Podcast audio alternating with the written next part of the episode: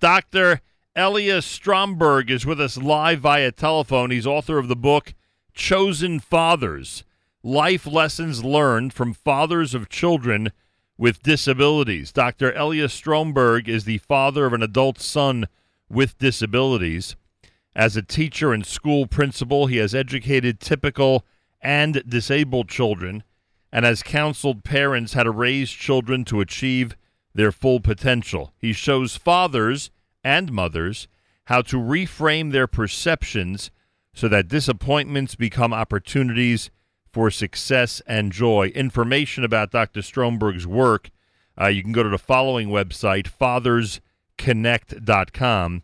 Again, that's fathersconnect.com. Dr. Elias Stromberg, welcome to JM in the AM. Well, thank you. I'm uh, pleased to be here. Appreciate that. Nice to speak with you. Why'd you write the book? Why did I write the book? Well, because the experience of uh, my personal experience uh, when I discovered that I had a child with disabilities was uh, was devastating to me. I mean, uh, in my professional life as a as an educator, a school principal uh, with a master's degree in special education and uh, experience teaching in special ed, and then a PhD in education. Um, I, I've been involved with other parents, helping them solve issues of their children for. I mean, that's that's been my professional life. And then suddenly, when I had a child with disabilities, I wasn't prepared. I, I mean, it was like all that preparation just disappeared, and it was uh, it was a shock. It was just a true shock. So, the the work that uh, that I had to do to accept that I was now uh, not the father I expected to be, not uh, and couldn't be the kind of parent that I had expected to be. Um, it took years, but eventually, when I really grasped what that was all about, and and with my wife's help, we were able to really be very successful as parents. So then I became like very concerned that other parents also had that uh, can also learn that they too could have a very joyful experience being a parent of a child with special needs. How long ago was and, your How long ago was your son born? Uh, he's thirty just this year. Um, this book, and uh, it actually says this on the back, is you speaking with, or actually, it's in the form, I guess we would say, of interviews uh, conversations, 13 different fathers speaking honestly about accepting the reality of having a disabled child, a situation never expected and certainly never wanted. From these fathers and from your professional experience as an educator, you identify four life lessons which every father can use to raise his child to its full potential. So, they, so it's clear that this book, uh, I would assume, can be a tremendous guide for a father who finds himself in a similar situation to you. Who did you have 30 years ago to turn to who was also a father in a situation similar to yours so that you could change your uh, that, that would help you change your outlook on being a father of a disabled child? That's a great question, Nachum. Uh, the truth is that when my son was born, uh, my second, he's my second son, um, when he was born, I, I didn't have anybody to turn to, and that's in great part why it was so difficult. But uh, Hakadosh Baruch Hu blessed me with an experience when my son was three months old, with um, where I met Professor Ruvain Feuerstein of uh, zichrono livracha, who uh, at the time was the head of an, an internationally acclaimed institute for uh, children with uh, developmental delay, uh, de- dis- de- delay, pardon me, developmental delay. And um, I was encouraged to go to Professor Feuerstein.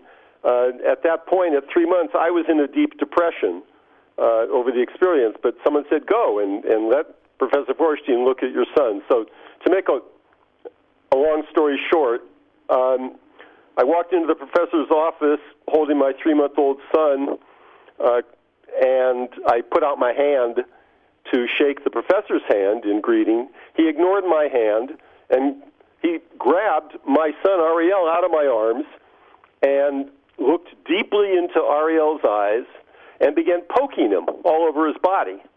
And after about probably three or four minutes of silence, of just Professor poking little Ariel, he looked up at me and he said, You got a good one. And that, Nachum, was actually the very first positive thing any professional had said to me in three months. What did he mean by good one? What he, well, it took me time to to uh, discover what it was exactly he meant, but uh, what what he was implying by that was that Ariel was just exactly as as perfect as he was meant to be. Hmm. Because what I understood, the professor then went on. He he, after telling me that I had a good one, he said to me, "You know, I'm the grandfather of a of a of a boy with Down syndrome." And then he said to me, "Do you know how he came to me?" And I said, "No, I I didn't know." he said his neshama, his soul, was flying around in heaven, looking down, saying, "Where am I going to land? Where am I going to go?" And he looked down. That neshama looked down, and it saw me, and it said, "Ah, Feuerstein, that's where I'm going." I I I, un- I understand the attitude, but still, even with that story and that encounter, I, I would assume you still felt that you might be incapable of being a good father to this type of child. Well, but what I understood from from the professor was that what he was telling me is that I was chosen. Right. That I was chosen to be the father of this child with Down syndrome, and, and that meant if if Hakadosh Baruch Hu was sending me this child, that meant that I was capable, Right. that I had everything within me. To I might not know everything, but I'm certainly capable of learning it. But that I was exactly the right father for this child. So that whole experience turned me around. So and when, it was from that point that I began to accept uh, my son, my situation, and myself. so when And So when we praise parents of children in difficult, let's just call it that, I never know what the right terms are, in difficult situations, uh, there's a reality to that. It's not just to give you a boost or to give the mothers and fathers a boost. It- there is a reality that they are meeting a really difficult challenge and pro- and proving that they can do it well. If their child is growing up and advancing and you know meeting their capabilities, so to speak, then then those parents are doing, I guess we'd say, a fabulous job. I, I would agree. Yeah. That's true. Um, But w- yeah. what, that requires, though, the, the core issue for that, however, is acceptance. right. And if a parent, uh, until a parent comes to the point Right. that he or she fully accepts that this this is now the reality. It's not what I expected, and all my dreams and all my aspirations may not come about anymore, Right. and it's not what I wanted. No parent wants to have a child with with uh, disabilities, particularly fathers, especially fathers. We so identify with the success of our children. Right. Uh, Well, not just that. We're al- we're also not mothers. you know. That's right. We don't have that biological right. connection. Mo- mothers have a natural instinct that we don't have. Uh, uh, Dr. Elias Stromberg's with us. Chosen Fathers is the book. Life lessons learned from fathers of children with disabilities. I didn't mean to interrupt you, but give. I got to go back for a second. Give me a number. Uh, accepting the challenge, the way you described it. You know, coming to terms with it, but it sounds like even deeper than that. Is what percentage of the battle? Would you say once you're in that mindset, you're 95% there, or it's not that high, or it's even higher? Uh, I know. I think that I, my my belief and what I encourage others, other parents to accept is that it, it's it's at least ninety five percent, Wow. if not more. That because once one accepts that this is this is the best that uh, this is what's right, not, Right. not best. This is what's right for me, and my child is the best that my child can be. I mean, uh, Hashem made every one of us perfect, right. no matter what kind of abilities or disabilities. That's exactly what we're supposed to be. I, I, I, I, assume when you decided who to interview for this book, you had to be very choosy when it came to which fathers you would include, because you, you obviously wanted people who were of the same mindset, I would guess, right? Well, uh, there were some fathers who. Uh, uh, well, when you say mindset, referring to like feeling about being chosen. Correct. Is that what you're? Um, well, as it turns out, yes, all the all the fathers I interviewed are Shomer Shabbos fathers, and so they have some connection to Hakadosh Baruch Hu. Um, but um, the, the, not not everybody was at a point of acceptance. Right. There, there were fathers I interviewed who realized that they were very, very far from accepting things and didn't. They couldn't face it, and the interviews didn't continue, or they discovered things about themselves that they hadn't really shared with anybody, including their wives, and weren't ready to uh, to reveal publicly. By, uh, and we should mention, by the way, that some of the fathers you speak to in the book are fathers of of multiple children with with difficulties. Right. Yeah. There's one father right. uh, who three of three of his I think now they have I think seven, but three of his children have uh, are severely disabled uh, auditorily, uh, along with autism, and I mean how this man continues the the faith he has and uh, the level of acceptance that he and his wife. And I just want to emphasize, it's not just. It can't just be one person alone. Yeah, you talk about to, you talk about building a team, right? Right. I was going to. That's that's that's right.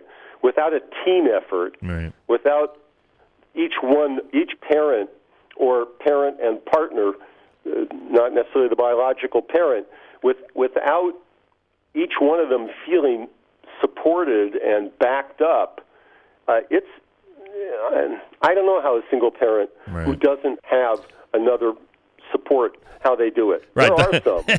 but a guy like me doesn't know how a single parent does it in a regular situation, frankly. but uh, cer- certainly in the one right. the one you're describing. How is Ariel today?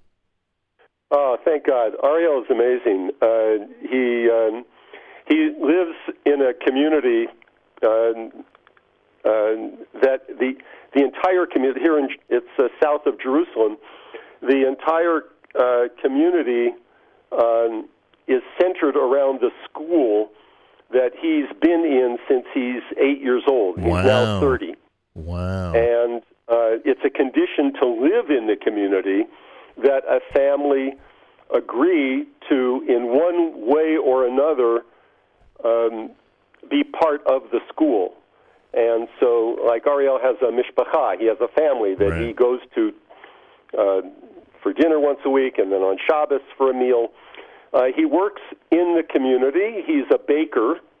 He, the uh, they have a bakery there, and um, he's been blessed with you know so many kids with Down syndrome in particular are hypotonic, meaning that their their uh, physical stature is very very loose, very flaccid. Ariel is just the opposite. Ariel has four gold medals in uh, bicycling in the Israel Special Olympics. Wow.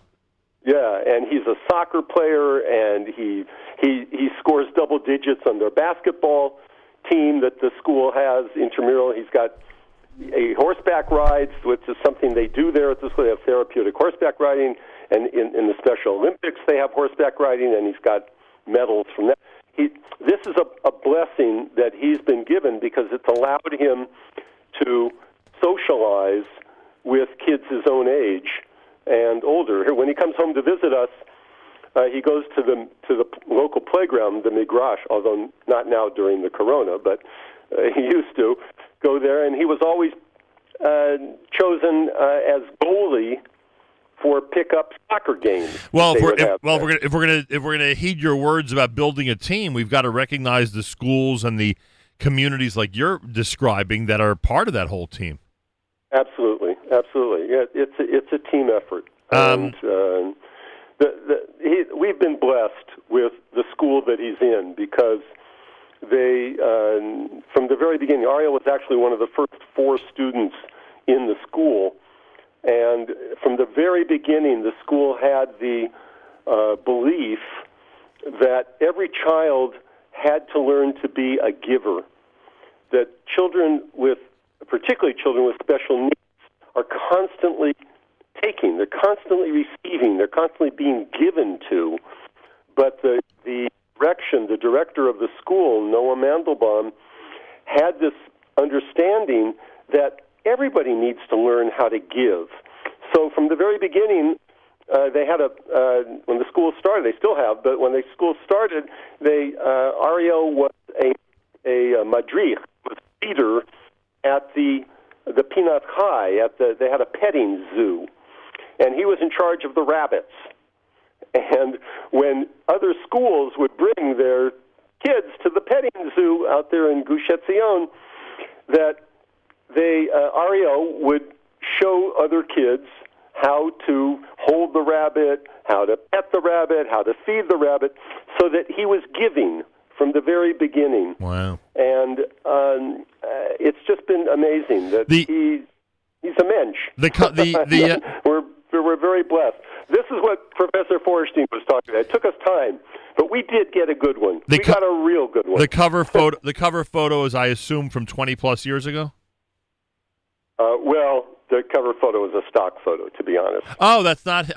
yeah, I was gonna- no, that's not Ariel, and that's not me. That's hilarious. Uh, Dr. Elias Stromberg. All right, a couple other things I want to tie up um, in, in terms of what you've written about.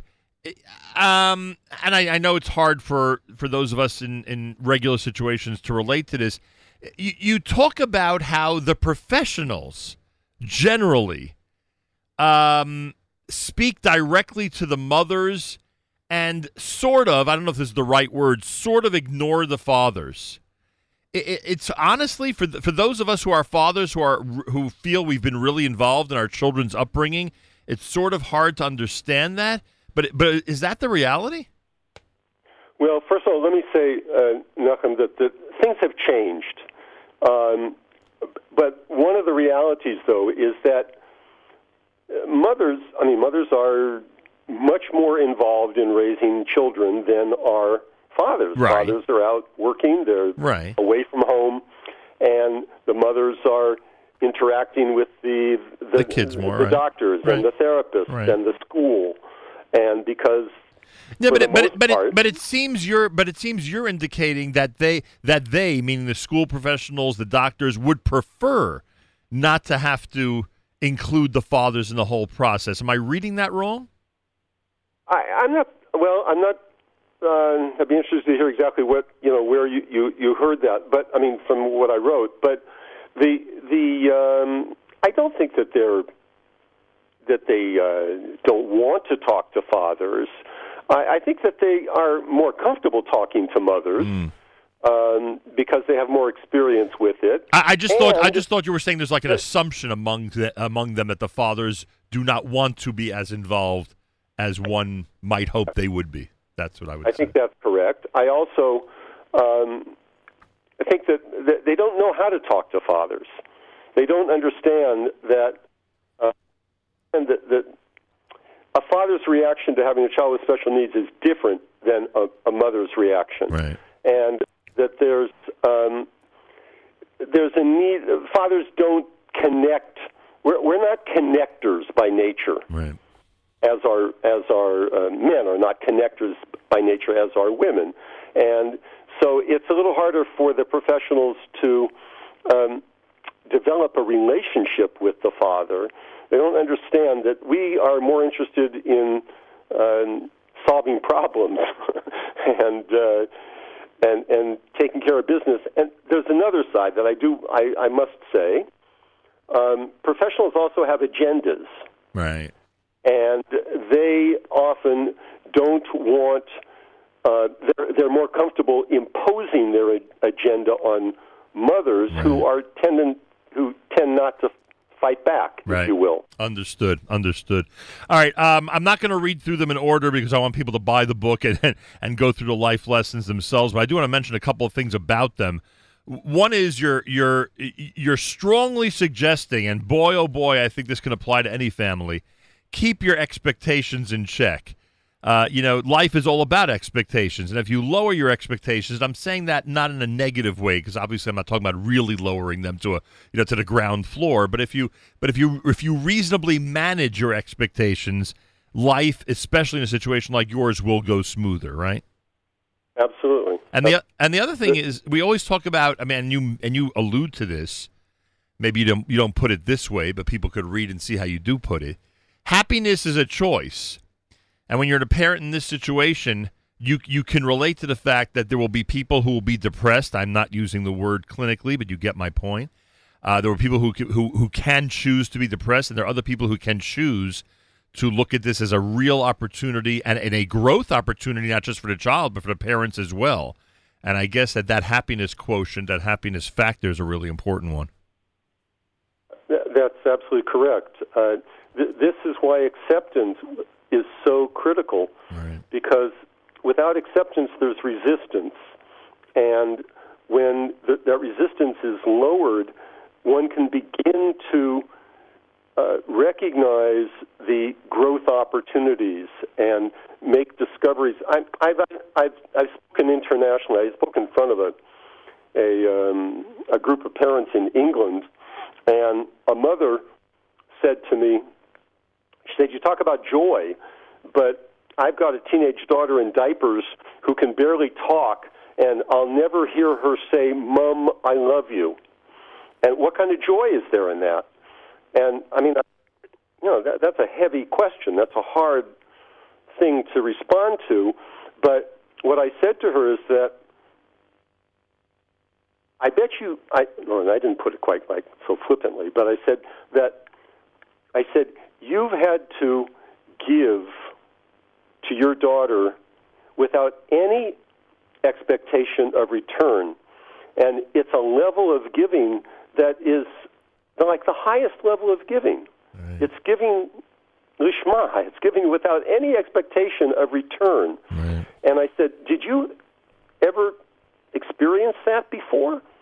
And she stopped and she she said, "No, I, I never did." And I said, "Well, that's like that's an exceptional ability that you have that you probably didn't know that not probably you didn't know you had until that until you were taking care of your daughter so we we we begin to discover things about ourselves that we didn't know were there and Yeah. the, the the the growth that we can do to become the people that we're supposed to be is greatly enhanced when we can let go of those expectations of, of like what we're supposed to be and how we're supposed to be it and how everybody else is supposed to respond uh, accordingly. My uh, Uh, yeah. So it's a the the other thing is is like learning to uh, recognize the the mountains that our children are climbing. Uh, I, I, something I learned from my doctoral advisor was a concept. He used to call it "little steps for little feet," and the the recognizing that every little step forward is giant because it's moving in the direction of growth and of acquiring uh, skills. And whatever level one gets to, that's the level they're going to get to. Right. But as long as we keep seeing those little steps in that forward direction, that's that's an opportunity to feel joy. That's an opportunity to feel success. That's an opportunity to recognize that the child is working and growing, and that you as a parent are doing the right thing, eh. and and everybody, the team is, And it's all working. And, So. it, and it certainly gives parents an opportunity to look at it uh, as as a worthwhile investment because of all the time and effort you put in, and then you get to see those accomplishments. And like you just described, if people would understand how significant those accomplishments are, it makes it even easier to appreciate the investment that went into it.